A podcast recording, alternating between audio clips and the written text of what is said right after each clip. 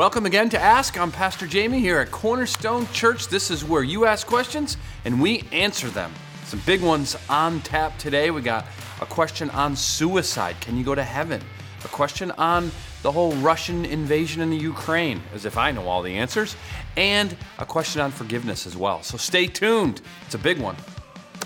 All right, so before we get to the questions, uh, or the answers to the questions, I should say, remember, we want your questions. If you have questions about Bible, uh, life, faith, really anything, um, you can just go to cornerstonebv.org. That's our website. Go to the media page, drop down, hit ask, and then put in your question.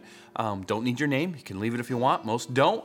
Uh, if you have that question, someone else does too. So uh, that's it's your questions that make this show go. So keep bringing them in. If you think ah, I don't know, then definitely send it. If it's truly a horrible question, I'll throw it out. All right, so don't worry about it. I usually don't though. Um, so the first one is one we've actually um, answered quite a few times on Ask, but um, it, it's something that it's one of the top questions that I get. In fact, I was just sitting uh, at a high school basketball game with somebody and, and they asked me this question. Uh, I'm like, boy, it's kind of heavy while we're watching a basketball game, but it's really hard, especially when you know someone has done this. Um, and that is the issue of suicide. The specific question is Does someone truly go to heaven if they commit suicide? You probably should change the question as a believer in Christ, right? Because you know that's where salvation comes from, is through our faith in Jesus Christ. And the Bible says that we repent of our sinfulness. We put our full trust in the shed blood, the work of the cross, and the resurrection on our behalf. And when we do, the Bible says we're born again. We're we're changed, right? We we are um, regenerated, and there's so many other things that happen as as well. Um, and the Bible is also clear, despite some people's belief that you can lose that, that you can't, that He keeps you and He He will sanctify you, right? And so the question is, if if I if a believer um, or someone who professes to be a believer kills themselves or ends their own life, what does that mean for their status, right? Um, and so the short answer really is it it, it can't be um, something that keeps you necessarily keeps you out of heaven. In other words, that act alone. Um, does it say something about whether or not you are an actual believer? It might. That's between God and the person, right? But the way we look at it is if that truly that person truly was a Christian, that sin is not going to keep them out of heaven. I think this confusion comes from Roman Catholic doctrine, which many of us either were born into or are very aware of.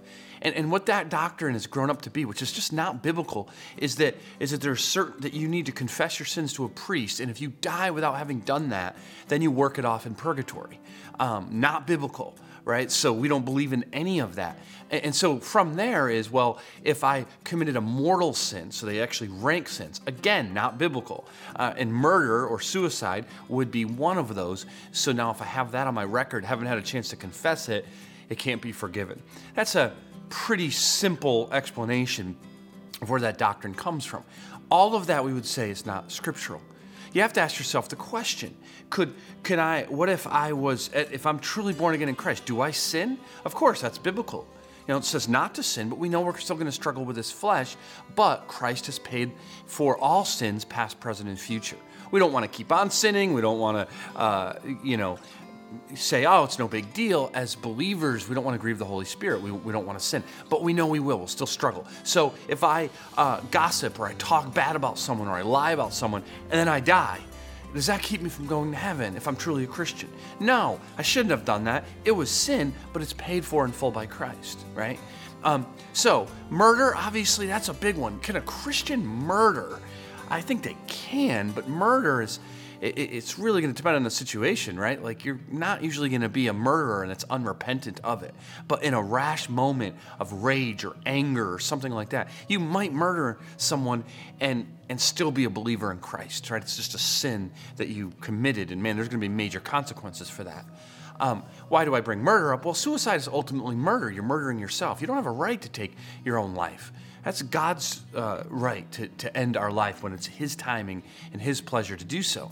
So, but, and, and I think we could argue that suicide is murder, but it's a very different kind, right? It comes from not an act of rage typically or an act of selfishness. Well, it is an act of selfishness, but like an act of anger towards another person. It's usually an act of desperation, um, major depression or loneliness or purposelessness and, and, and it can happen in a moment of just just I believe most people, if we could raise them, would say, "Man, I, I wish I didn't do that," but they they do, and it it's over.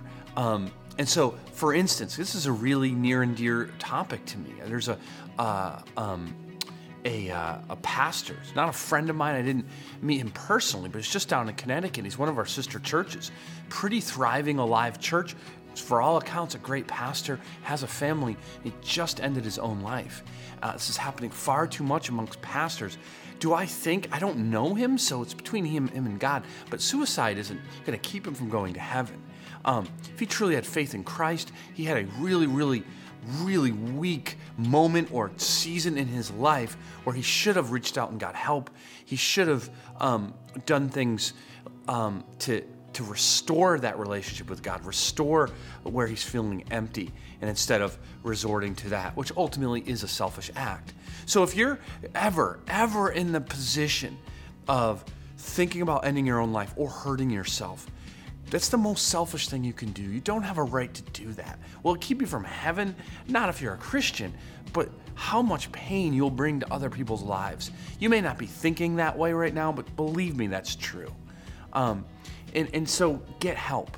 Don't be ashamed of that, no matter who you are, no matter what you do, get help because um, there is help for you. And God will be gracious to you and will lead you to restoration. Okay. Okay, shifting gears uh, quite a bit, but a question we came, came in what should a Christian be thinking about the whole Russian Ukraine situation?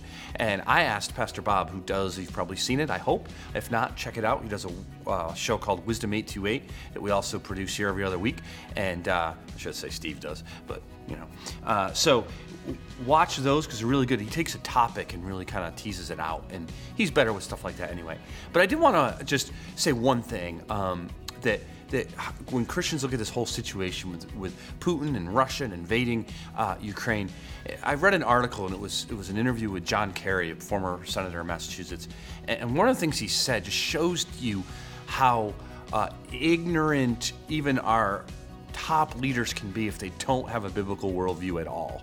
Um, and, and, what he said was it really shocks him that in this day and age that somebody could you know could do that invade another land without using diplomacy. And it's like what are we doing here? Do somehow we think we have matured as a world uh, since the days of hitler or stalin or what i mean that is like i feel bad for someone who's that naive and, and we as Christians should understand evil exists, sin exists, and, and people will attack and take advantage of others if they're allowed to.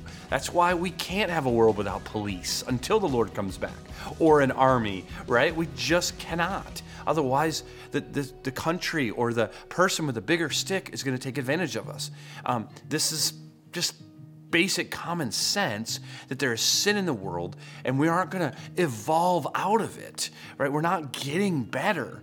And, and, and it seems like that is a prevailing worldview in some uh, pockets in our culture, right? We don't need police. People are allowed to go into stores right now in some states and just steal and and the store's top leadership are surprised that people would do such a thing and it's like what world are you living in? And from a Christian standpoint, we need to recognize this is going to happen until the Lord comes back and restores, judges and restores. Okay? Um, so, what do we do? We obviously and earnestly should pray. And I mean, pray for the church in Ukraine, pray for the church in Russia, pray for people in both places. I mean, the thing about Russia is most of this is being done by a small amount of selfish leaders and a lot of their people. Uh, might be bad people or evil people, but a lot of them aren't, and they probably don't want anything to do with this, and they're caught up in it. So pray, pray that the gospel would be would be brought into these situations because of it, that Jesus would save, um, and also as the time goes by, the church should always rush towards and help refugees, uh, victims uh, who, who didn't want anything to do with this and, and somehow and i mean the church that doesn't necessarily mean every you know just you or just me, but the church, capital C, uh, collectively should go in and be a help as much as we can. All right? Okay. Lastly, um, and this one should be quick, but when we forgive someone, is that forgiveness more for them or is it more for us? In other words, does it help with their pain or our pain? Um, and, and so, good question. I think the first thing about when we forgive someone, it's always for them, right? Especially, and it will help with their pain if they're repentant of it, right? If, they, if they're like, hey, I'm really sorry. I wish I hadn't done that. When we offer that free forgiveness, oh man, it helps restore them, restore our relationship. Absolutely. But we're also called to forgive someone even if they're not repentant and they don't care and they do it again, right? It doesn't mean we we put ourselves in their way to do it again, right? But we're to forgive them. And so that may not help them at all. And so th- it's true that it's hopefully will restore them and, and primarily be for them, but scripture is very clear. It is also for you. Let me just give you uh, a scripture of what Jesus taught on this on the Sermon on the Mount Matthew 6, 14 and 15. For if you forgive others their trespasses, your heavenly Father will also forgive you. But if you do not forgive others their trespasses, neither will your Father forgive your trespasses. So now Jesus isn't talking about that final forgiveness won by the cross. He's talking about that day to day rightness and relationship with God. Will God discipline you if you don't forgive your brother or you forgive your sister? Yeah, absolutely. Um, if we're expecting the rightness and forgiveness of God as his people, we need to be able to extend that same grace to others. Uh, Peter writes that husbands, our prayers are hindered. Um, when when we uh, don't forgive or bear with our wives. That's a big one, right? Um, also, when we read in Matthew that before you bring a gift to the altar, go and make things right with your brother or sister. Maybe they hurt you, maybe you hurt them, but restore that relationship. It's big stuff to God. So for the person you forgive, but also for you. Uh, and, and, you can see the ancillary benefits. There'll be less uh, anger inside of you, less bitterness, less frustration. If, man, you're just able to get past it and say, hey, God's big enough to forgive some of the horrible things I've done, I can forgive you. Okay? All right. Great questions. We'll see you next week on Ask. Make sure you put it in your questions before next week so we can uh, answer them over the next series of episodes. And in the meantime, hopefully, we'll see you this weekend uh, in one of our church services, baptism of a lot of different people. So you don't want to miss uh, Saturday at 5 or Sunday at 9 or 11. See you then. God bless.